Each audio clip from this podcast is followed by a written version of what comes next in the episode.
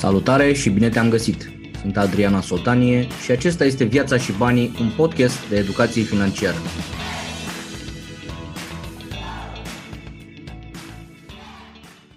Astăzi avem o perspectivă foarte interesantă. După o serie de interviuri unde am stat de vorbă cu practicieni în investiții și cu tot felul de perspective, ne-am plimbat în imobiliare, în bursă, în tot felul de locuri. Astăzi a venit momentul să ne întoarcem la fundamente, a venit momentul să ne întoarcem la baza educației financiare și probabil că știți de acum cei care mă urmăriți, eu mi-am făcut educația financiară autodidact, să zic așa, da? Varianta asta de încercare și eroare, probabil cea mai scumpă și cea mai dureroasă și cea mai complicată formă de a te educa financiar. Dar astăzi am adus pe cineva pe care eu îl apreciez și îl urmăresc foarte mult pentru mesajele educaționale pe care le transmite. Avem astăzi alături de noi, dragilor, pe domnul profesor dr. Cristian Păun, profesor la, de economie la Academia de Științe Economice București și vă promit că o să avem o discuție nu academică, ci foarte aplicată pe, pe realitățile noastre de astăzi. Vă mulțumesc tare mult pentru participare, domnule profesor. Eu vă mulțumesc pentru invitație și încercăm să folosim această oportunitate și această deschidere pentru a mai pune o cărămidă la tot ceea ce înseamnă partea de educație economică, educație financiară, foarte importantă în aceste, în aceste momente, mai ales în aceste momente. Mhm. Mi-am propus eu astăzi, pentru că vă citesc articole și vă urmăresc postările și văd această perspectivă liberală cum să vă zic eu, liberalul ăla, da, ăla așa, clasic, așa, clasic, clasic, clasic, așa, pentru că uh, definițiile astea au început să se devieze și asta în tot felul de direcții. Și am văzut pragmatismul omului care înțelege piața și nu doar al profesorului de, de Academie de Științe Economice. Și aș vrea să încep cu o știre recentă care spune în contextul actual cu energia, costurile și așa mai departe, în guvern înțeleg că se discută un program Rabla pentru becuri. Da? Adică vii cu becul cu incandescență și primești un bec LED. Evident că ăsta nu e singurul program, dar mi se pare că este un semnal, nu o să discutăm acum punctual de becuri și de astea, dar cred că este un semnal suplimentar despre situația în care ne aflăm acum. Paradoxul ăsta, mai există piață liberă și ce poate să facă ea, care sunt limitele și cât poate să facă statul, dacă ar trebui să ne înlocuiască statul becurile pe casă. Da?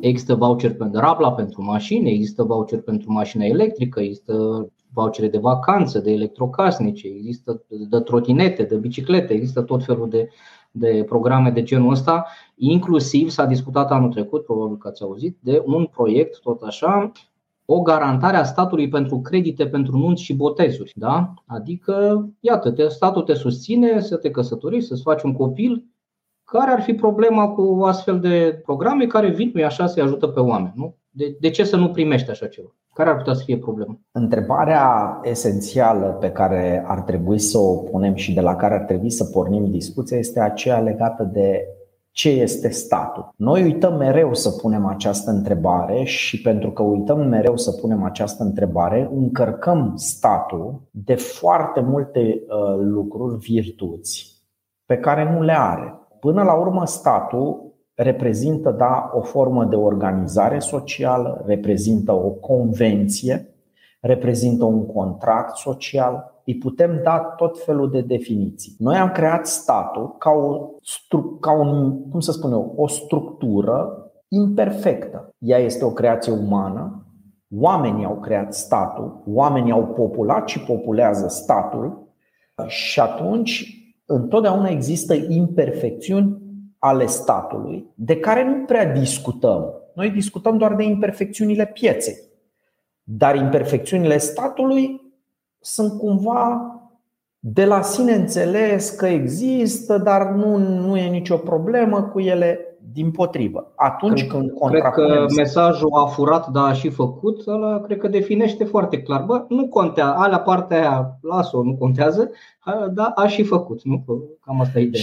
Și atunci ce vreau eu să spun este că statul acesta inițial a apărut în viața noastră din anumite considerente. În general, aceste considerente pentru care statul a apărut și s-a dezvoltat sunt astăzi foarte îndepărtate de originea inițială și rolul inițial pe care noi l-am atribuit statul. Inițial, statul a fost creat pentru a ne da voie să ne apărăm mai bine, să putem să rezistăm mai bine în fața unor atacuri, deci din motive de securitate, din motive legate de gestionarea la comun mai bună a unor resurse. Astăzi însă, plecând de la această, da, justiție și așa mai departe, plecând de la aceste povești foarte, foarte simple, însă, încet, încet, au, au, am început să încărcăm statul de lucruri pe care nu le poate duce.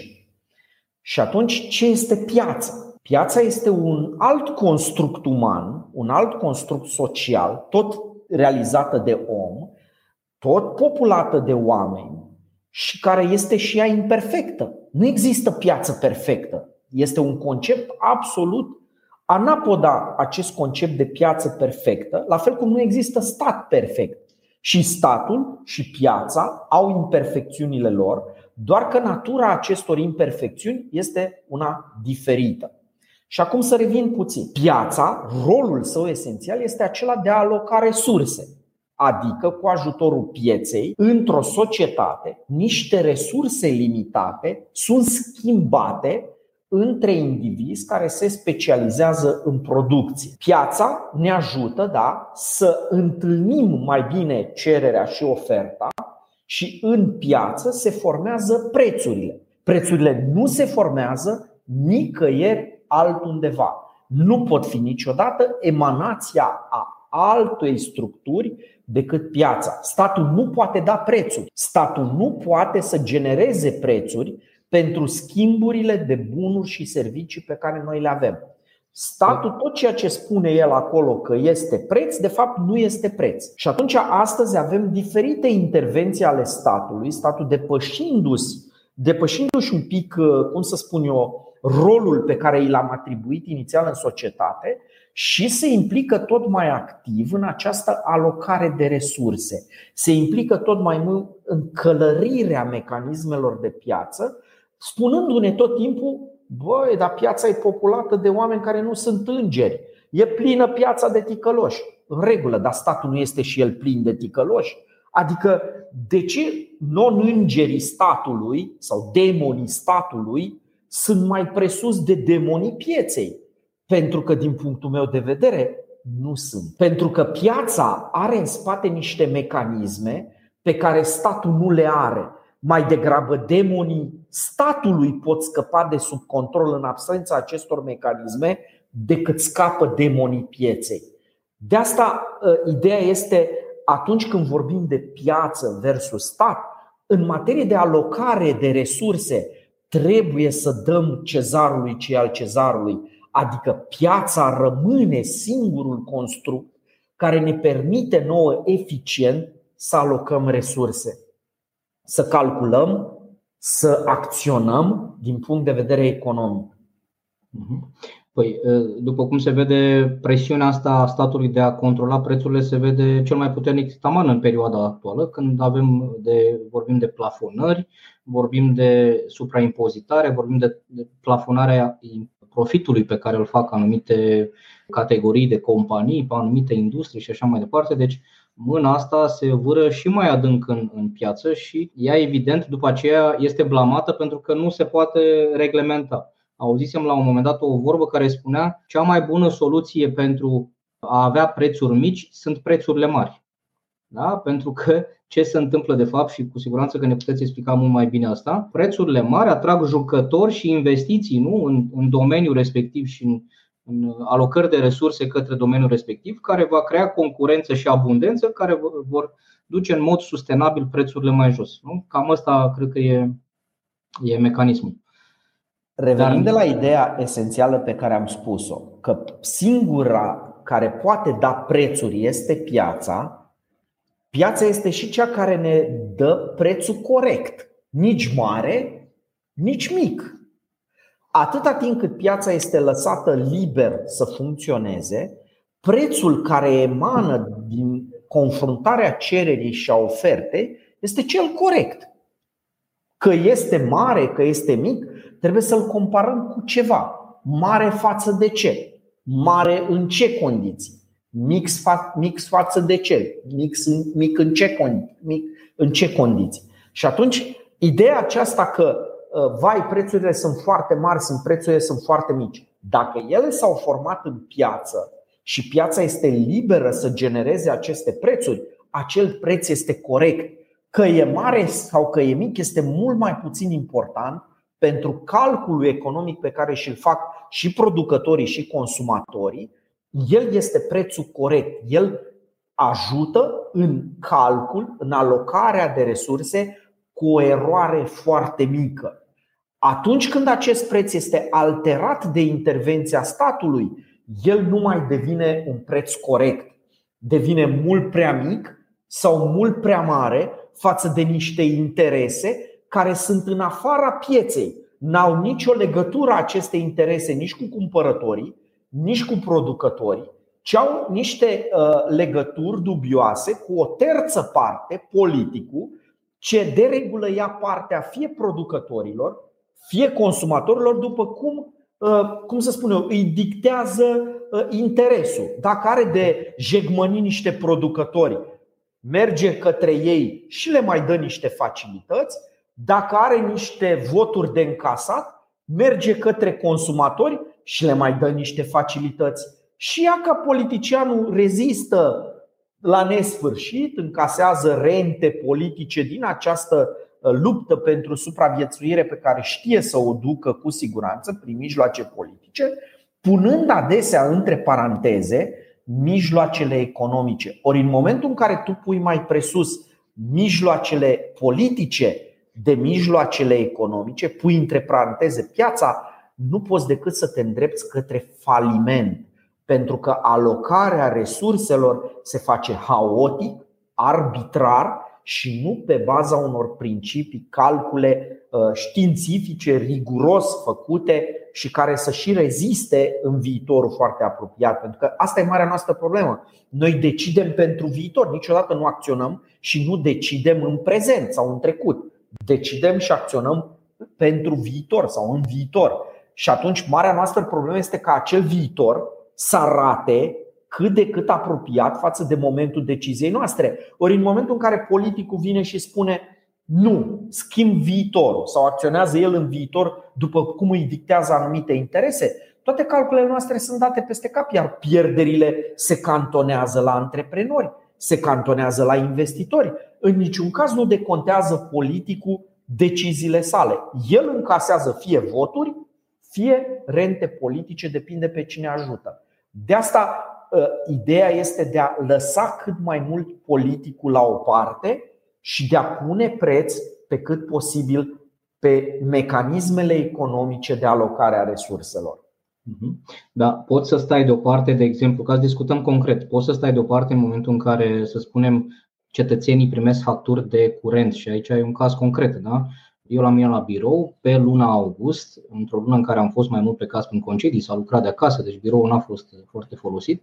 În mod normal, acolo primeam facturi de 250, 300, 350 de lei. E, luna asta, în august, au venit 2200 de lei. Și uh, din ce citesc și eu în social media și în, în alte platforme, nu e o situație unică. Adică foarte mulți oameni întrebarea dincolo de, de principiu, cu care eu sunt absolut de acord, având o înclinație la fel liberală, ba chiar libertariană, da? în sensul de chiar statul ar trebui să fie implicat la minim. Întrebarea este cum să nu te implici în așa ceva, cum, când poporul suferă, cum să nu plafonezi, cum să nu subvenționezi, cum să nu faci chestii genul ăsta. Ce ar fi Vede, concret de făcut? Care, da, vedeți care e marele paradox în cazul României, dar să știți că nu doar în cazul României. În România 80% din producția de energie este controlată de stat prin companiile sale sau prin companii pe care le controlează. Deci producția de energie astăzi este o producție care are în spate un monopol, statul, în diversele sale forme. Transportul energiei electrice este 100% de stat. Are în spate un monopol. Transelectrica este o companie 100% a statului român. Deci producția și transportul energiei electrice către consumatori depinde aproape în totalitate de un monopol, depinde de un stat, de stat. Și atunci e clar că noi nu avem o piață aici. E clar că cel care dictează prețurile, e clar că cel care controlează aceste prețuri și le face, cum se spune, market maker, da? face piața, condițiile din piață sunt dictate de el, este statul. El oricând astăzi, în România, ar putea, prin companiile sale, să ne anunțe că ne dă curent electric cu 0,5 lei. Oricum, la ce calcule își face el, 5 lei sau 0,5 lei, niciunul dintre tarifele nu au niciun fundament economic. Nu se bazează nici pe costuri, nici pe cerere, nici pe ofertă. Sunt decizii ale unor companii de stat. De ce nu o face? Ar fi prima întrebare. Pentru simplu motiv Pentru că, că suntem pe o piață nereglementată. Nu, nu asta este răspunsul. Nu avem ce să-i facem, că e o piață liberă. Deci piața e cea care a stricat uh, Păi nu este piață, jucărie. nu există un jucător care este de stat. Nu există. E, e foarte simplu să demonizezi o piață și să spui că piața și liberalizarea e de vină când ea nu există. De fapt, acolo sunt companiile tale de stat. Statul este principalul da? principalul acționar. Sigur că mai sunt și acționari privați. Cineva scrie uh, pe, pe uh, ceea ce spune, a, mai sunt și uh, acționari privați. De acord, dar jocul principal îl face statul și prin participarea sa la acționariatul acestor companii, dar și prin reglementare. Pentru că asta vroiam să punctez. Intervenția statelor moderne astăzi în viața noastră se realizează pe trei mari direcții. Prima direcție pe care acționează statul în viața noastră este intervenția sa în contractele pe care noi le încheiem. De exemplu, statul nu ne lasă să încheiem orice contract de muncă vrem noi. Este în condițiile pe care le impune legea, le impune statul. Statul intervine prin uh, reguli cu privire la utilizarea proprietății noastre. Nu poți să-ți utilizezi proprietatea decât cum spune statul și în limitele pe care le uh, spune statul. Și evident că statul intervine direct în viața noastră, punând prețuri, punând tarife, punând taxe și așa mai departe. Deci sunt cele trei forme pe care noi astăzi le vedem, iar care în domeniul energiei sunt quasi prezente, mai mult decât în alte domenii. În domeniul energiei, statul produce energie, statul reglementează producția, vânzarea, transportul energiei electrice, statul impune prețuri în acest domeniu. Deci intervenția este pe toate direcțiile, pe toate planurile. Dacă vrem să căutăm cu adevărat vinovatul de situația actuală, el nu este nici piața, nu este nici liberalizarea, ci este în primul și în primul rând statul. Acolo este problema. Am văzut într-adevăr că sunt și niște distribuitori privați de energie, dar care cumpără în general energia produsă de stat.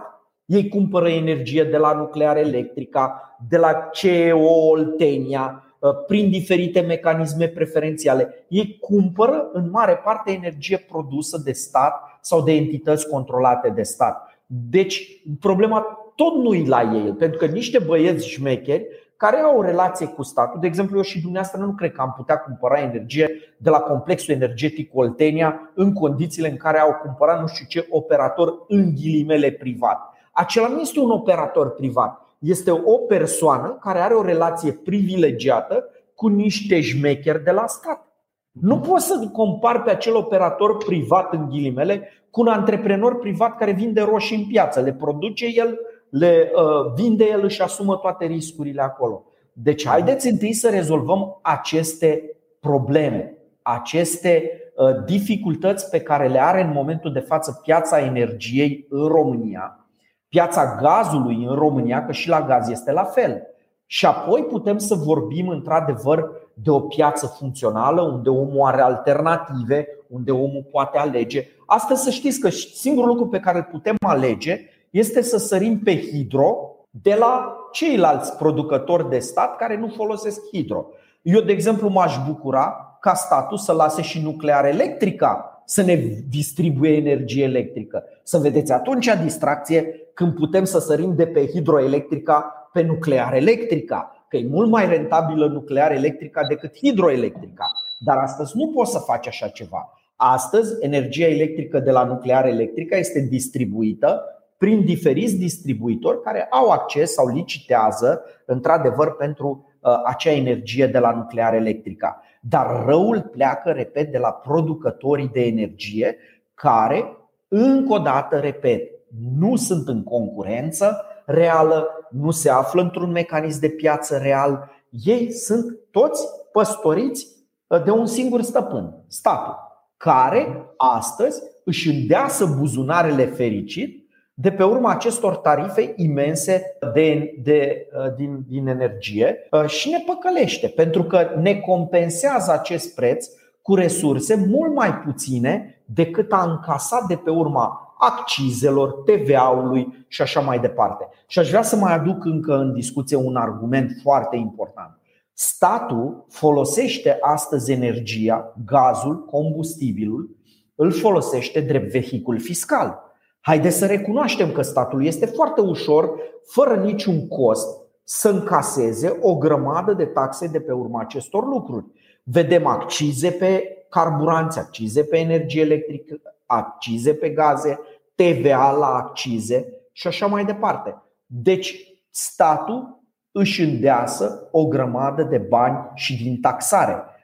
Nu spune nimeni nimic despre lucrul ăsta. E tabu. Că ne compensează prețul, de acord, dar a încasat mult mai mult din taxe, din dividende, din profiturile uriașe făcute de aceste companii de stat față de cât ne compensează nouă, dacă ne compensează, pentru că am văzut că acum s-a luat la harță și cu producătorii, distribuitorii cel puțin sunt persoana non grata, adică privații ăia care sunt la capătul țevii, ăia clar o să dispară din piață în următoarele luni, pentru că statul în continuare ce are de făcut? Să-i demonizeze pe ăia din privat. Ăia sunt, domnule, băieții deștepți nu băieții noștri deștepți din consiliile de administrație, din uh, managementul acestor companii de stat uh, și așa mai departe. Ea nu sunt băieți deștepți, ea sunt uh, niște oameni muncitori care merg la muncă și zi de zi sudoarea lor se vede în prețul energiei. Pentru că omul obișnuit vede compania de pe factură și zice, iar mi-au scumpit ăștia exact. gazul și curentul, da?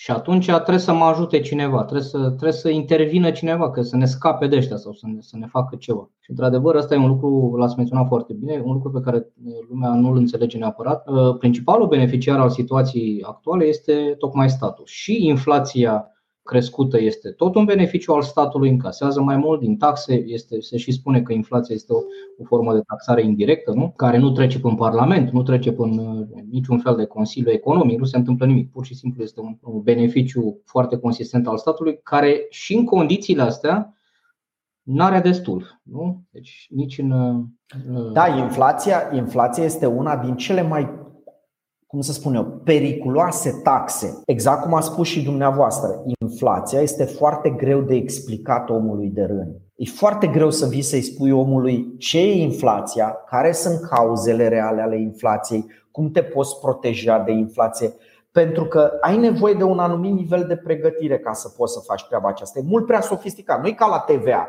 La TVA îi spui omului, domnule, asta e prețul, îi se aplică un TVA de 24%, 20, 19, îl vezi, plătești, se duce în contul statului. La inflație e mai greu, e foarte greu și exact cum a spus și noastră și foarte bine ați punctat, inflația are și această proprietate. Nu trebuie să o voteze nimeni. Noi taxele trebuie să, cum spune, politicianul trebuie să vină și să ne spună Doamne, taxarea, asta este, o votați, nu o votați, îl sancționăm la vot pe politicianul care ne arde prea tare la buzunar cu taxarea. Dar la inflație, pe cine să acuz? Că pe politician nu e atât de clar că el este vinovatul. Vă dați seama că e, e, e foarte, foarte frumos. El n-a votat nimic în Parlament legat de inflație. Nu trece prin Parlament această inflație. Este foarte problematică și din acest punct de vedere. Iar trei, trei din păcate, inflația, și o spun de ceva vreme public, inflația are această proprietate. Îi lovește pe cei care nu au. Taxarea îi taxează pe cei care au și nu îi taxează pe cei care nu au. Că nu ai, nu te taxează. Dar inflația îi taxează cu precădere pe cei care nu au. Vă dau un exemplu și îl tot dau public. Să zicem că eu am o tarla lângă București, dumneavoastră nu aveți. Dumneavoastră sunteți cel care nu are, săracul, eu sunt bogatul, chiaburu, că am. Vine inflația, 70% prețul la cartofi. A crescut în ultimele luni. Dumneavoastră care nu aveți, va trebui să cumpărați cartofii mai scumpi. Eu, pe un care am și care m-am gândit puțin, mi-am pus cartofi pe tarlaua aia.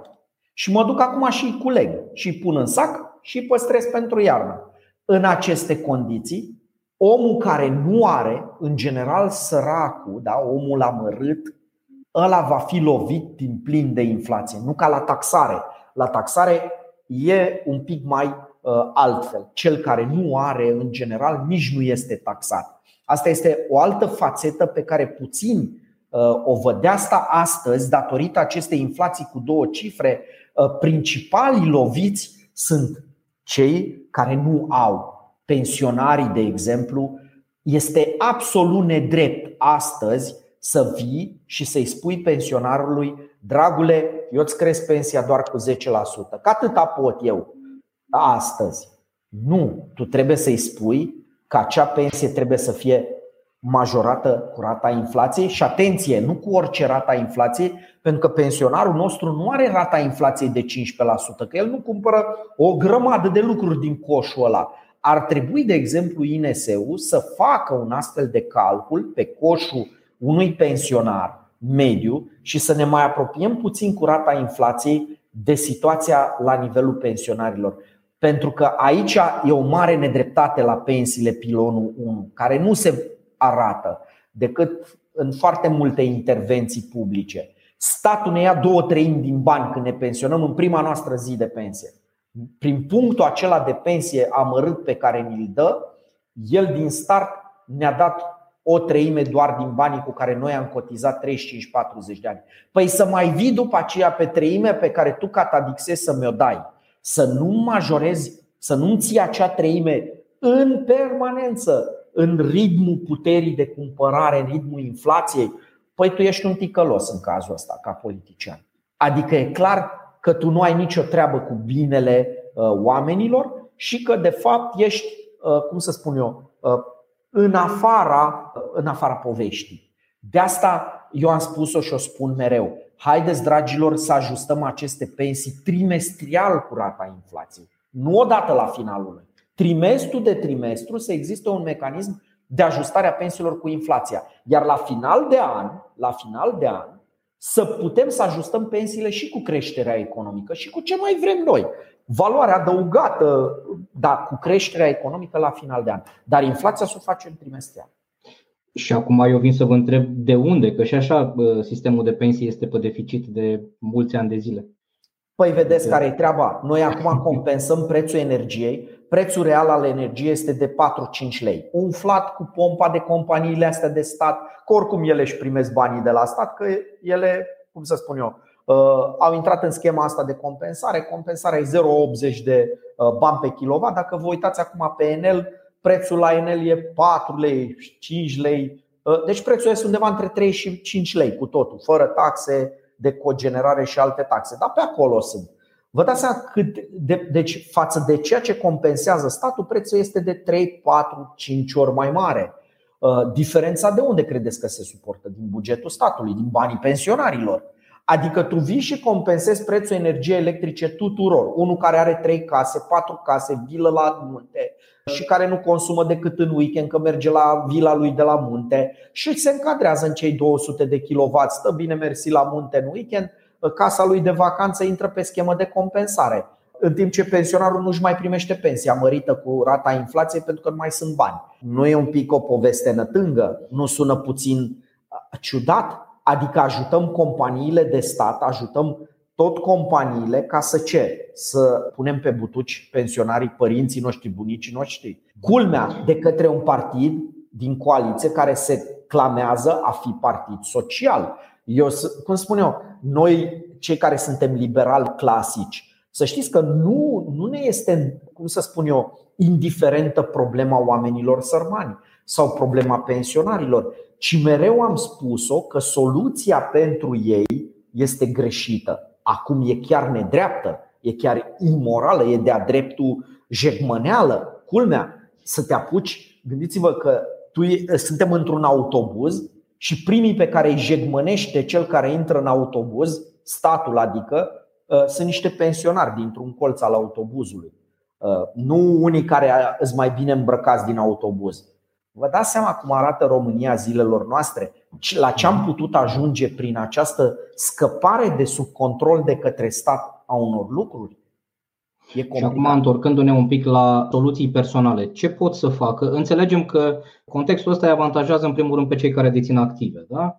Deții active, prețurile încep să crească, dacă ele generează oricum venituri care uh, pot crește, dacă e vorba de chirii sau e vorba de aprecierea unor active și așa mai departe. Deci ei sunt protejați în primul rând, exact cum ați spus.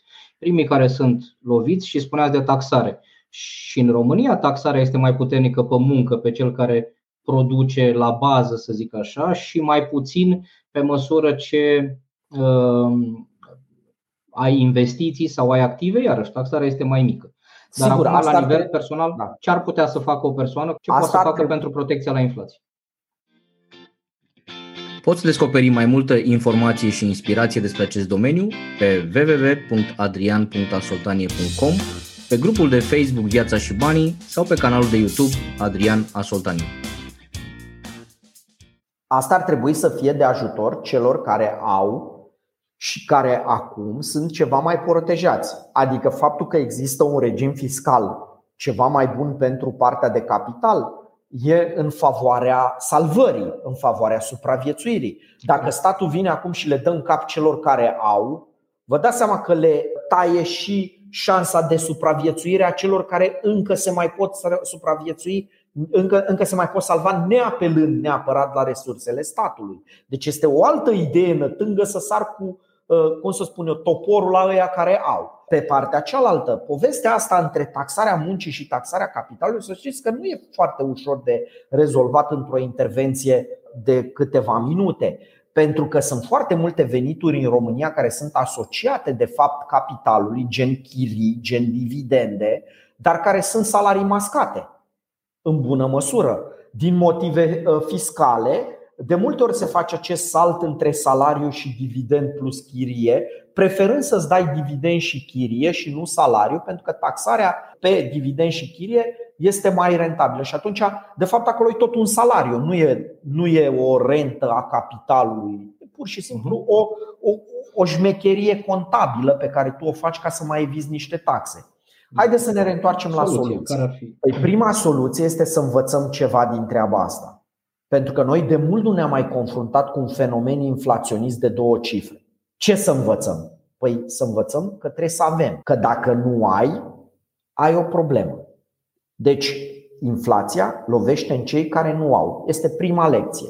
Asta înseamnă că, bun, nu avem acum, dar pe viitor vom încerca să avem că uite ce bine e să ai un loc unde să-ți plantezi cartofi ca să scapi de inflația uh, de cartofi. Uite ce bine e să ai niște panouri solare puse pe acoperișul casei tale ca producând energie electrică să ți se compenseze factura la energie electrică când vine iarna. Și așa mai departe. Logic. Deci prima lecție este să încercăm de acum înainte să avem, să acumulăm cât mai multe lucruri care ne pot salva. Soluții pe termen scurt. Asta e o soluție pe termen lung cu avutul. Corect. Soluții pe termen scurt, acum de avarie.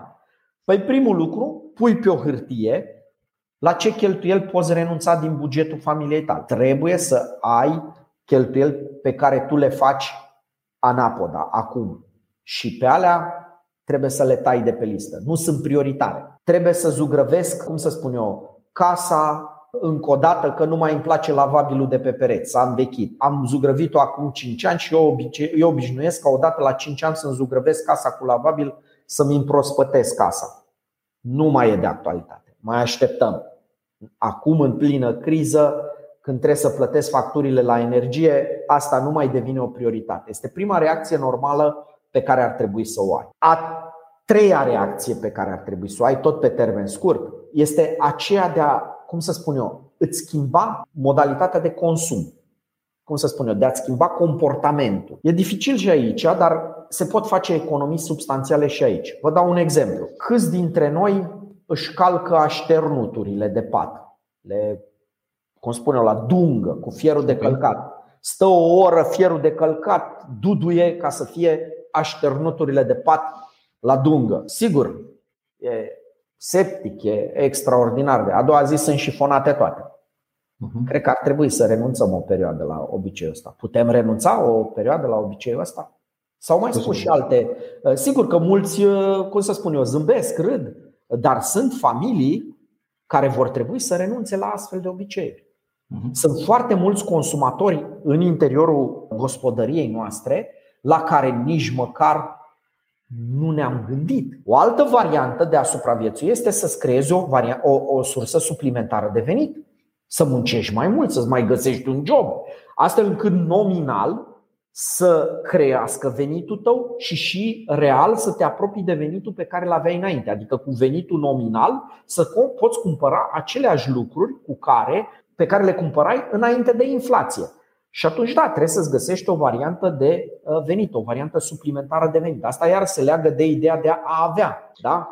Trebuie să vă uh, zic că din experiență personală și făcând această recomandare la cursurile pe care le țin în companii, de obicei e, se lasă cu strâmba din nas. Adică ce faci, bă, Adrian, iar ne trimis la muncă? Păi când? Suntem sătui, suntem și zic, nene, astea sunt soluțiile. E ca la medicamente. Injecția doare, pastila e amară, siropul nu e întotdeauna cel mai plăcut, dar să ia naiba, trebuie să luăm tratamentul, nu? Și atunci când avem o perioadă, cum s-a și întâmplat și poate vedem, discutăm și despre faptul că inflația de fapt este tot o un efect al măsurilor statului de pompare a banilor și de, și de programe guvernamentale și de quantitative easing din Statele Unite până în ultima țară din lumea asta. Ăsta este, ăsta este efectul pe care îl suportăm acum. Trimiterea la muncă, deși este la mintea cocoșului, nu place întotdeauna să-i tai omului consumul, să-i zici schimbă-ți becurile, mai închide apa când te speli pe dinți. Dar iarăși, păi ce facem? Ne întoarcem iarăși în... Uitați-vă un pic, dragilor, la diferența de mesaj care vine tot din zona politică. Deci ne uităm la alte țări unde vedem, în Marea Britanie, în Germania, politicieni responsabili care vin și recomandă. Aveți grijă pe acolo, ajustați pe acolo, pregătiți-vă. Politicienii noștri care zic, haide bă, iarăși să ne întoarcem în comunism pe vremea lui Ceașcă, stați mă liniștiți că România este tigrul Europei iarăși. Deci noi suntem, vedeți-vă, de, vedeți-vă în continuare de consumul vostru. Sau fac altceva, transmit mesaje de tipul stingeți băbecul din Palatul Parlamentului, din Casa Poporului.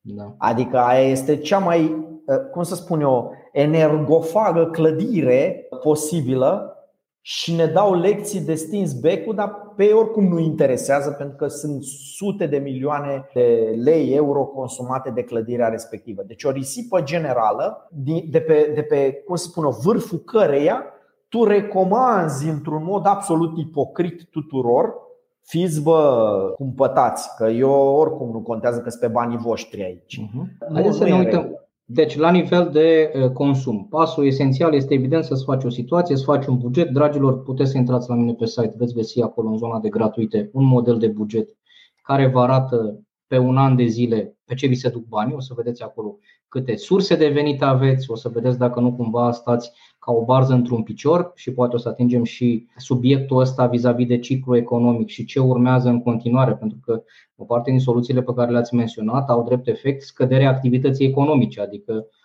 vânzări mai mici undeva pe lanț mai departe, nu? Și atunci nu, s-ar putea nu, nu să avem de-a face nu? Nu, nu e adevărat, nu. Pentru că nu credeți că vom avea ca efect secundar, poate, nu știu, creșterea șomajului sau nu. pe zona asta? Banii aceia pe care eu îi economisesc, ei sunt puși la lucru, pleacă okay. către investiții.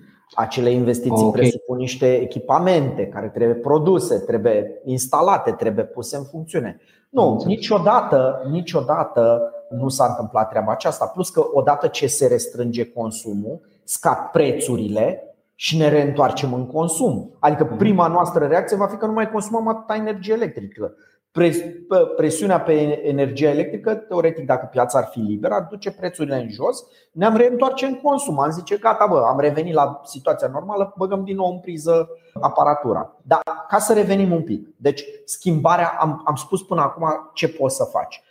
Renunți la cheltuielile inutile, îți modifici pe cât posibil comportamentul de consum, apoi poți să treci pe bunuri substituibile. Adică dacă s-au scumpit foarte tare cartofii, cumpăr paste. Acolo unde ai alternative. Din mhm. păcate sunt anumite zone, dacă tot vorbim de pensionari, unde nu se prea poate face ușor acest schimb. De exemplu, Să zic că eu sunt pensionar dependent de un anumit tratament cardiac cu anumite pastile. N-am ce salt să fac pe alte pastile, că alea sunt. Deci eu sunt captiv unui tip de consum. Bugetul meu va fi în permanență, va începe cu acele cheltuieli pe care nu prea am cum să le tai. La fel întreținerea, la fel și așa mai departe. Deci bunurile substituibile de pe cartofi sar pe paste sau poți să faci un alt lucru și e normal să-l faci. Reduci calitatea bunurilor pe care le consumi. Poate înainte, când îmi permiteam, mâncam numai bio, mâncam numai eco, căutam numai etichete verzi. Acum, pentru că bugetul nu mai îmi permite, revin la ouăle stresate. Nu mai caut uh, ouăle alea nestresate pentru că a devenit un stres pentru mine nestresul găinii. Da? Ca să spun așa. Relaxarea găinii a devenit pentru mine un mare stres. Și atunci apropo, voi... de asta, apropo de asta, mă scuzați că vă întrerup. Da. Am stat de vorbă cu un foarte mare producător exact de, de ouă și l-am, evident am pus întrebarea asta. Băi, explicăm și mie, care este diferența? Ce se întâmplă cu ouă ăla? De ce e mai sănătos? Și mi-a zis, nu este nicio diferență, trebuie să-ți spun așa, nu mai zici la nimeni. Da? Și uite, iată că nu o fac, este secret, da? nu mai spuneți nici voi la nimeni. Mi-a zis, calitativ nu este nicio diferență între găina crescută și cu muzică de Bach și găina care ascultă rap sau care ascultă manele sau mai știu eu ce. Deci ne-am lămurit, cel puțin în ceea ce privește partea de ouă, putem să nu mai cumpărăm o perioadă ouă bio, eco, că nu e nicio problemă. E foarte important să știm și lucrul ăsta. Ce mai putem să facem? Părerea mea este că trebuie să revizuiți puțin consumatorii din interiorul gospodăriei noastre. Eu, de exemplu, am aflat întâmplător zilele trecute și asta ține tot de un tip de educație pe care noi n-am avut-o, pentru că la noi energia a fost ieftină, ținută de stat foarte jos prin companiile sale, derizoriu prețul, prețurile de afară erau ceva mai mari. Și atunci pe noi nu ne-a preocupat niciodată eticheta electrocasnicului pe care noi o cumpărăm sau ce face acel electrocasnic. De exemplu, kettle cu care noi încălzim apă pentru ceai sau cafea acela consumă enorm de multă energie electrică prin comparație cu un ibric pe aragaz. Mhm. Deci trebuie să încercăm să facem și acel, acest salt între modul în care încălzim lucruri în gospodărie. Cu siguranță e important și acest lucru. Din păcate însă, cu toate becurile și așa mai departe, cu toate lucrurile astea, a, și mai închei cu încă o idee care iară nu e accesibilă. Vedeți, trebuie să înțelegem în colecție importantă. Ca să poți să consumi mai puțin curent electric în gospodăria ta, ai nevoie de investiții.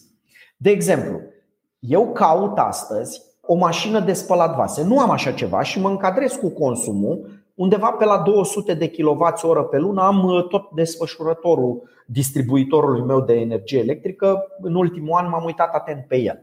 Dar pentru că nu am mașină de spălat vase și nu am cum îi spune, aer condiționat acasă. Nu am, că nu-l suport aerul condiționat și mașină de spălat vase, deocamdată nu m-am gândit să-mi iau. Dar acum experiența ultimelor, să spunem, luni, m-a determinat să mă gândesc serios la treaba aceasta. Păi și am, am testat piața, adică mă rog, m-am uitat pe piață, am sondat piața. Vreau să spun că diferența de preț între o mașină de spălat vase care consumă destul de mult și apă și curent, mai ales curent, și una foarte bună din punct de vedere energetic este undeva la dublu, chiar triplu. Deci prețul este de trei ori mai mare pentru o, mașină de spălat vase care consumă foarte puțin. Nu știu dacă cineva își permite 5-6 mii de lei să dea pe o mașină de spălat vase astăzi ca să fie o mașină care nu consumă, consumă la o treime sau la jumătate față de una normală. De aia e, e foarte important da, să înțelegem că acest salt energetic la noi va fi foarte dificil într-o țară săracă. Nu poți să vii și să-i pui românului în cârcă niște lucruri pe care nu le poate face. El nu poate să facă această, are nevoie de o perioadă de tranziție. Iar cum companiile care produc energie electrică în România sunt de stat și nu fac investiții, gândiți-vă la nuclear electrica, că are două reactoare pe care de mult ar fi trebuit să le pornească. Ce bine ar fi fost să avem astăzi cele două reactoare, vina fiind exclusiv a statului în treaba asta. Gândiți-vă că avem centrala pe gaz de la Iernut, care trebuie să fie un regularizator în economie pentru energia uh, de tip, uh, cum să spun eu, neconvențional, care are niște fluctuații. Acele fluctuații se rezolvau foarte bine prin Iernut. E 90% terminată, e a statului român, Romgaz o are.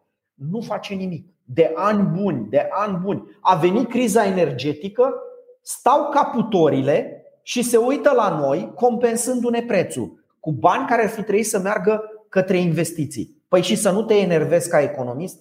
Eu personal ca economist nu văd decât faliment în acțiunile astea. Și mă supăr foarte tare pentru că după ce o să treacă această perioadă și prețul nu va mai putea fi compensat de către stat, noi vom plăti prețuri de două, trei ori mai mari, cum pățim acum față de cei din Uniunea Europeană. Fii competitiv ca IMM sau ca orice tip de antreprenor cu astfel de prețuri, că n-ai cum atunci vina cuie. Și mă mai și enervez că mai apar un nei ca nimeni pe acolo care stau la adăpostul consiliilor de administrație și ies în piața publică și urlă piața, statul, ticăloșii, pardon, piața, privatul, ticălosul.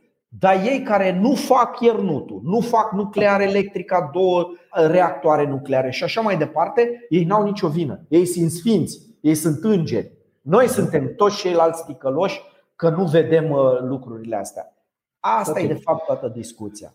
Ca să ne întoarcem un pic la, la soluțiile personale, pentru că în toată discuția asta, nu asta a noastră, ci în general în curentul ăsta care s-a format, mi se pare că oamenii au și cedat o parte din responsabilitatea personală, au cedat-o statului. Da? Au zis, nu mă descurc, ajută-mă tu. Mergând până la nivelul ăsta în care ajută-mă să-mi schimb becurile în casă. Acum, o locuință obișnuită probabil că are, nu știu, 10, 15, 20 de becuri. Bă, frate, dacă te apuci să schimbi unul pe lună, da, o să te coste 10-15 lei, dar într-un an de zile le-ai schimbat n-ai pe toate. Ideea este că atât de jos și-a dus nivelul de așteptare vis-a-vis de ajută-mă, dacă am ajuns până la becuri, probabil că urmează, nu știu ce mai urmează acum, să ne schimbă statul Adidas și chiloții, sutienele, da, și așa mai departe. Dar ar fi să ne schimbe țevile în București, pentru că 40% din apa pe care noi o încălzim la 80 de grade cu gazul ăsta extrem de scump se duce în pământ. Se Da, corect. Deci avem la găuri în țevile alea de, de nu, nu, nu, nu mai putem și nici nu ne lasă statul să ne rupem de sistemul ăsta centralizat. Să vină și să spună, bă, pe un, vrei să-ți pui centrală? Că consumai puțin, că e mai bine, îți controlezi tu consumul,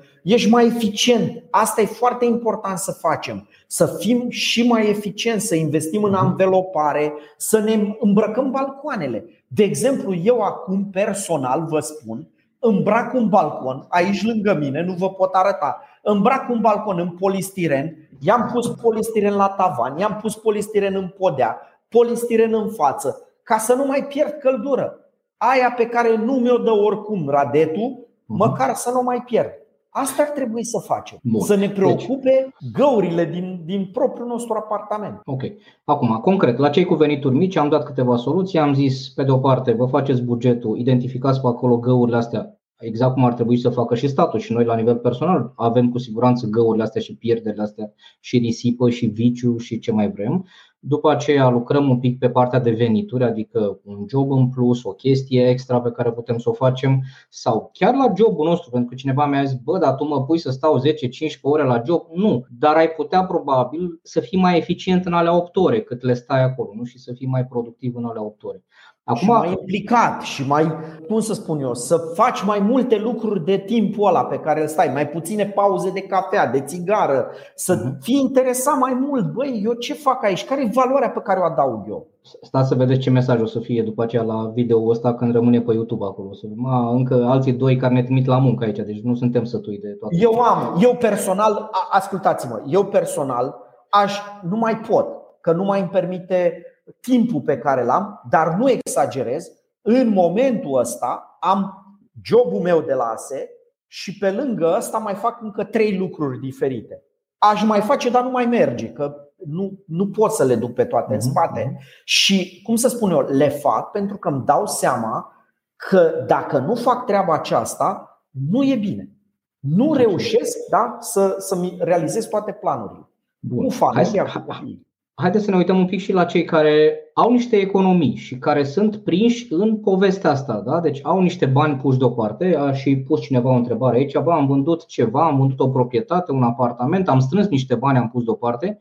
Cum mă protejez pe cei care n-au active, deci n-au imobiliare, bursă și așa mai departe, ci au pur și simplu economii. Ce sfat le-ați putea da acestora? Păi, în primul și în primul rând, depozitele bancare, din păcate, pentru că foarte mulți presează pe partea de credite să nu fie dobânda mare, Dobânda la depozite nu este nici ea pozitivă, este sub rata inflației, ceea ce înseamnă că dacă depozitezi bani în bancă, pierzi. Asta și pentru că mulți spun că nu, dacă s-ar întâmpla o dobândă peste rata inflației, atunci și dobânda la credite ar crește foarte mult, deci insuportabil la revedere investiții, la revedere proiecte pe termen Deci depozitul bancar cu siguranță nu merge. În această perioadă trebuie să-ți asumi mai multe riscuri.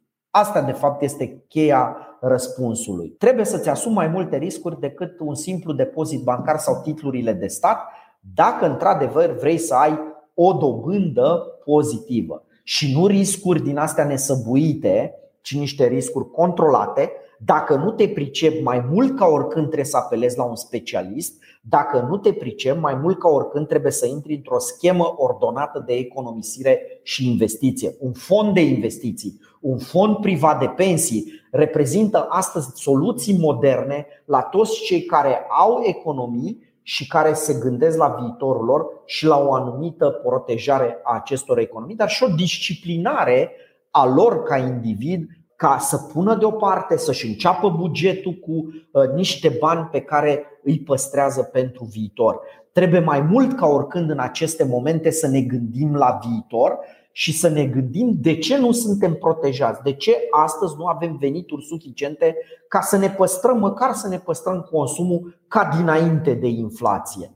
Dacă nu putem munci și nu vrem munci, să muncim suplimentar, măcar să acumulăm capital și să-l punem pe acest capital să muncească pentru noi. E și asta o soluție cu siguranță. Să te gândești tot timpul la noi și noi surse de venit, nu să toci banii pe care îi ai non-stop. Viața dusă exclusiv pe consum, ba mai mult, viața dusă pe consum, pe credit, este cea mai nătângă opțiune pe care poți tu să o ai. Și o, o, o închei foarte, foarte simplu. Gândiți-vă că ai un nou card de credit gold care strălucește foarte frumos în buzunar. În momentul în care cumperi ceva cu acel card de credit, trebuie să te gândești că o cincime din sumă este TVA.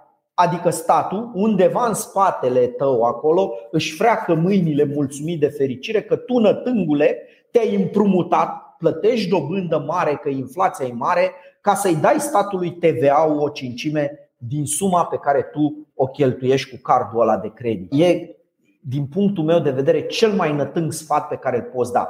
De asta statul mereu ne spune consumați, consumați, consumați și iar consumați. El nu are nicio treabă cu producția. Că dacă ar avea vreo treabă cu producția, ar rezolva problema inflației. Dar nici cu asta nu are nicio treabă pentru că el încasează taxe uh, mai mari, inclusiv din prețurile astea mărite.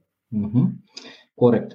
Bun, și acum mai concret să zic ce părere aveți despre și ne plimbă în toate clasele de active aproape, mai găsește criptomonede de acolo.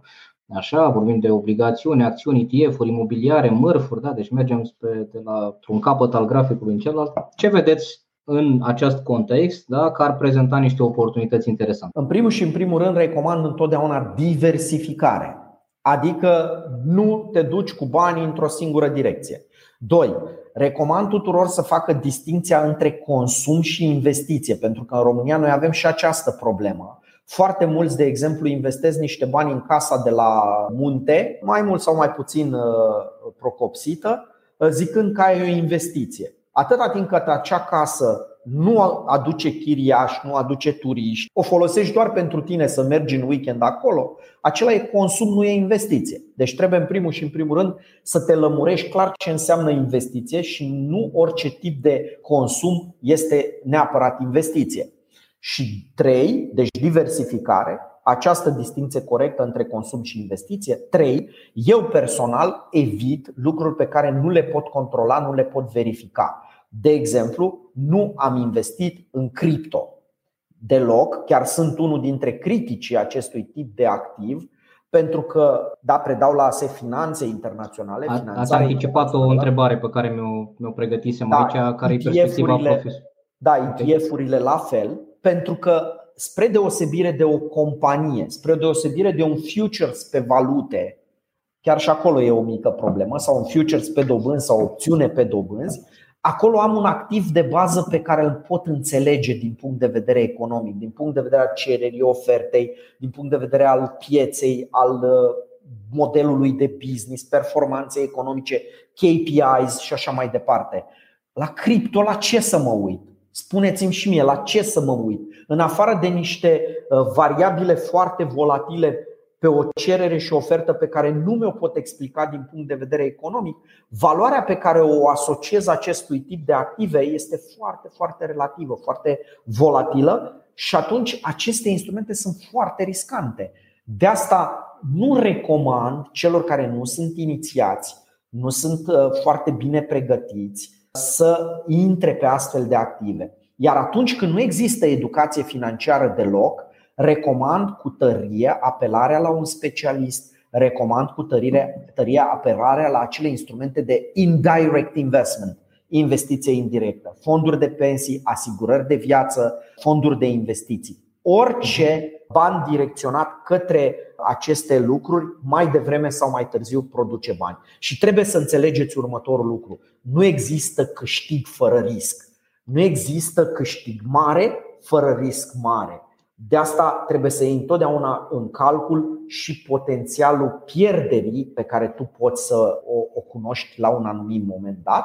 Și da, nu trebuie niciodată să ne rușinăm de faptul că pierdem bani din afaceri sau din investiții. Pentru că asta e o altă meteahnă și o mentalitate păguboasă în România. Te duci la o întâlnire din asta între prieteni și se uită ăștia, uite bă la păun, știi ce a făcut? A băgat niște bani, nu știu ce și-a pierdut, uite ce, uite ce față de pierzător are. Și începe toată lumea să se hăhăie. Dar nimeni de acolo nu vine și spune, bă, dar asta are totuși un merit. A încercat a investit. Noi stăm toți aici și râdem de el, dar noi niciunul dintre noi n-am riscat bani într-o afacere, într-o, într-un apartament pe care să-l închiriezi sau într-un portofoliu pe bursă. Aveți investiții imobiliare? Am Așa, investiții imobiliare, chiar acum lucrez la una pentru o nouă sursă de venit okay. și fac acest lucru pentru că este foarte convenabil din punctul meu de vedere cum să spun eu, cu timpul pe care l-am. Adică dacă aș începe un alt tip de afacere, ar trebui să aloc mult mai mult timp și să renunț la aceste proiecte educaționale la care țin foarte mult. Mie îmi place mhm. foarte mult meseria pe care o am, meseria de bază pe care o am. Provin dintr-o familie de profesori, mama mea este profesor, uh, mi-a fost, uh, să spun așa, un, un foarte bun profesor în viața aceasta și țin mult la acest lucru și o fac cu mare plăcere. Este, cum să spun eu, un compromis aceste investiții în piața de capital și în zona de imobiliare care îmi lasă timp berechet pentru a face acest lucru care îmi place enorm. Altfel ar trebui să renunț la el și nu mi-aș dori, dacă aș face alt tip de antreprenoriat. Am înțeles. Pe partea de achiziții imobiliare, mergeți pe achiziții cu credit sau cash? Nu. Sau cum? Nu. Încerc să mă limitez strict la resursele pe care le am Încerc permanent să-mi îmbunătățesc calitatea investiției pe care o am, investesc pe măsură ce uh, obțin venituri din aceste proprietăți să le cresc valoarea și cu siguranță încerc să am o, o, o anumită atitudine față de clientul meu care este chiriașul, o atitudine foarte, foarte în regulă, astfel încât cum să spun eu, această relație pe care o dezvolt cu el să fie o relație de foarte mare durată. Am, mă pot lăuda că am avut chiriași care au stat în proprietățile mele, au folosit proprietățile mele și 5-6 ani și au plecat din motive personale de, legate de dezvoltarea lor. Dar am așa ceva, ceea ce nu e lucru puțin, ca să zic așa. Mhm. Dragilor, pentru că ne apropiem de, de final așa, Cred că putem să stăm până dimineață să, să discutăm. Mi se pare foarte interesant abordarea asta. Am vorbit și despre investiții, am vorbit și despre economie în general, despre piață, stat, limitele fiecăruia. Sunt convins, uh, domnule profesor, că asta le transmiteți și uh, tinerilor de pe la ASE, nu? adică același mesaj de responsabilitate financiară personală și de îndrumare Evident. către investiții. Evident. Și acum eu tot uh, trag așa la personal și la, la zona asta. Știu că aveți și doi copii în optimizare energetică. Nu sunteți într-un proiect da, de optimizare da, energetică? Da, balconul, am făcut balconul. Nu se mm-hmm. poate să rămâi cu balconul descoperit. Văr foarte multe balcoane în București neizolate termic. Se pierde mm-hmm. foarte mult prin fațadă. Bun, n-a venit primăria să-mi pună polistiren pe bloc. Dar îmi pun eu la interior polistiren ca să mai scap puțin din factură. Acea izolare termică a clădirilor te salvează de o treime din, din costuri, iarna și vara. Dar asta iarăși e o discuție și ne întoarcem iarăși la responsabilitatea individuală. Ce poți să faci tu singur ca să-ți fie ție mai bine dacă nu vine primăria, dacă nu vine guvernul, dacă nu vine uh, fondul european, dacă nu vine mai știu Cu aia trebuie să încep. Nu o să vină, pentru că ei au resurse foarte limitate. Nu o să vină. Nu-i mai așteptați, dragilor, pentru că așteptarea înseamnă foarte, foarte mult, uh, mult timp, să știți. Trebuie să facem noi, din păcate. Bun. Ce îi spune copilului lui un profesor de economie de la ASE. Care sunt trei, trei idei pe care vreți să le transmiteți celor doi copii pe care aveți? Nu că vreau să le, tra- le transmit deja. Ok. Am doi copii, unul dintre ei are o să împlinească șapte ani, deci are șase ani și aproape șapte ani, șase ani și vreo 11 mhm. luni. Cel de-al doilea, cea mai mare, fetița este mai mare, are 9 uh, ani, aproape 9 ani. Diferența dintre ei este 2 ani. Le transmit deja. În primul rând, ce le transmite tatăl copiilor lui, primul mesaj este, domnule, suntem săraci, nu avem bani. Pe bune? Da. Ok. Multă lume ar zice, bă, nu e bine să-i spui copilului, adică nu am resurse. Îl complexezi, îl frustrezi. Da, nu am resurse, nu există resurse pentru orice fantezie pe care și-o dorește, pentru că nu suntem, da, fără okay. bani. A doilea lucru pe care încerc să l transmit este acesta că aceste resurse pe care tu le ai trebuie să provină întotdeauna de undeva. Nu sunt nicăieri, nu sunt niciodată din eter nu pot fi niciodată create artificial din nimic. Pentru ele, în general, trebuie să prestezi ceva, să faci ceva, să te specializezi, să te educi ca să poți să, să, poți să, să recâștigi aceste resurse. Și de foarte multe ori le spun, educați-vă, pentru că doar prin educație poți crește valoarea adăugată a ceea ce faci și în final poți să ajungi la venituri mai mari decât ceilalți. Și trei, îi învăț economisire, în sensul că au pușculiță, în sensul că își strâng bani pentru, să spunem așa, nevoi mai costisitoare, pentru lucruri pe care și le doresc foarte mult, care costă foarte mult și încerc în acest fel să îi fac să pună deoparte aceste resurse pentru a, a le păstra. E foarte greu să le păstrezi. Să vedeți ce greu este pentru un copil de șapte ani și pentru un copil de 9 ani să te uiți la resursele din pușculiță și să nu le folosești. Să nu mănânci prăjitura, prăjitura respectivă. Care va să zică, dragilor, principii sănătoase care sunt valoroase indiferent când undeva aflați, că aveți 6 ani, că aveți 26, că aveți 56 de ani, sunt lucruri extrem de importante. Mai am doar două întrebări foarte scurte. Domnule profesor, una ar fi ce vă preocupă mai mult, să câștigați sau să nu pierdeți? Aici pot să dau un, uh, un răspuns, uh, să spunem așa, antreprenorial. Cred că întotdeauna ambele sunt importante pentru că ele depind foarte mult de toleranța fiecăruia dintre noi la risc. Așa cum văd eu pierderea și câștigul, acest lucru este o personal. E diferit de cum vedeți dumneavoastră pierderea și câștigul. Întotdeauna un pahar, întotdeauna, niciodată nu este altfel, un pahar este pe jumătate gol sau pe jumătate plin. Este foarte important ca în anumite momente să luăm decizii și e foarte important ca în acele decizii să ne bazăm, repet, pe profesioniști, pe experiență, pe educație, pe tot ceea ce putem, astfel încât, într-un final, dacă am văzut paharul gol sau paharul plin, într-adevăr, în viitor să se dovedească că el a fost așa cum l-am văzut noi.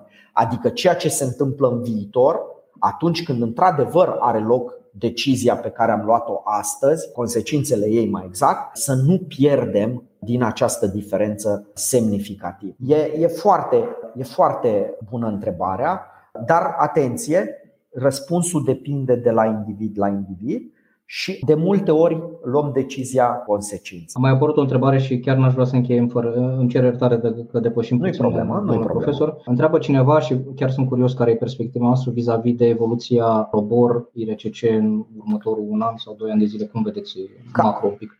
Cartea de economie, cartea, a, întreabă cineva de o carte foarte bună. Recomand... Asta era ultima întrebare, deci asta era a, okay, ultima, okay, ultima okay, mea întrebare. Cu asta închei de obicei. Okay. Bine, bine, bine. O să recomand o carte foarte bună, chiar Sigur. mă bucur că există această întrebare, uh-huh. de la un economist clasic și chiar vă va schimba uh, radical modul de a vedea economia. Deci, uh, întrebarea legată de robot, de dobânzi, cartea de economie îți spune următorul lucru. Atunci când inflația crește, când riscul sistemic crește, dobânda crește. Deci, atâta timp cât există presiune inflaționistă, cât există riscul ăsta pe care îl are România, sistemic mai ales, cu siguranță dobânzile nu pot fi scăzute. Pentru că cel care deține capitalul, noi, deponenții, ca să putem să-l implicăm în sistemul financiar, să nu-l ținem la saltea, vrem să fim remunerați. Nu vrem să pierdem puterea de cumpărare sau să uh, pierdem ca urmare a riscului pe care ni-l asumăm. Trebuie să ne premieze cineva pentru riscul ăsta. Și atunci, o țară unde inflația e mare, riscul e mare, dobânda nu poate fi mică. Este contraeconomic și atunci oamenii o să-și țină banii la saltea dacă lucrurile astea nu se întâmplă și într-un final prețul tot se va ajusta. Iar legat de o carte foarte bună, vă recomand o carte a lui Murray Rothbard, o carte foarte, foarte simplă, Uh, economică, e un tratat de fapt de economie de vreo 800 900 se găsește și online, Men, Economy and State.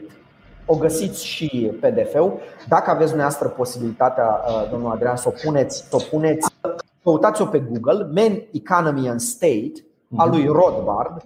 Este o carte găsibilă în pdf Este o carte excelentă de economie în care sunt tratate aproape toate problemele pe care le-am discutat astăzi în această emisiune aproape toate. Bun, perfect. Mulțumim tare mult pentru recomandare. Nu avem pretenția că am reușit noi să atingem toate subiectele, mai aveam o mulțime de întrebări aici. Mi-aș dori tare mult să ne revedem pentru că vreau să vorbim și despre ciclurile economice, vreau să vorbim să monedă, mai multe monedă, da. despre monedă, adică trăim o perioadă cu destul de multe provocări și fiecare informație pe care ne-o dați și perspectivă nouă te ajută practic să vezi un pic mai departe, adică te ajută să vezi ce se întâmplă peste un an, peste doi, cum mă pregătesc, cum profit, nu? De ce nu? Că vor fi și oportunități în contextele astea și mi-aș dori tare mult să ne revedem. Vă mulțumesc încă o dată tare mult pentru participare, pentru răspunsurile sincere și directe, așa cum mă așteptam de la un, de la un liberal uh, din ala sănătos, așa zdravă. Și uh, mi-aș dori tare mult să ne, să ne revedem. Mi-a făcut plăcere. Seară faină! Dragilor, o nouă discuție cu o perspectivă care îmbină foarte bine zona asta academică, da? multă experiență, vorbim de o profesor de economie la Academia de Științe Economice din București. Vă încurajez călduros să-i urmăriți articolele domnului Cristian Păunu, blogul dânsului, da? și o să vedeți o mulțime de articole faine care ne ajută practic să înțelegem mai bine ce ni se întâmplă și ne ajută să vedem care sunt lucrurile pe care putem să le facem la nivel personal. Da? Ați văzut că dânsul la nivel personal chiar face, izolează, mai ia un job, mai face un proiect, mai dezvoltă o chestie, mai investește în imobiliare. Astea sunt lucrurile pe care nu doar cărți, da? dar pe care le facem uh, concret în zi de zi și asta vă îndrum și pe voi să faceți. Dragilor, până ne vedem noi data viitoare. Cred că următorul live nu va fi luni, ci va fi joi seara, dar o să anunț-o mai bine pe Facebook. Până atunci însă aveți grijă de voi în primul rând și de banii voștri să ne vedem sănătoși aici cu, cu pace. Dacă vă place ce se întâmplă pe aici, dați un like, dați un share, știți ce aveți de făcut, sunt oameni, sunteți oameni mari și responsabili. Să ne revedem sănătoși cu pace. Doamne ajută! Pa, pa. Dacă ai aflat ceva interesant și util azi, îți mulțumesc dacă împărtășești și prietenilor tăi. Educația financiară e despre viață, nu despre bani. Să ne vedem sănătoși și prosperi. Adrian.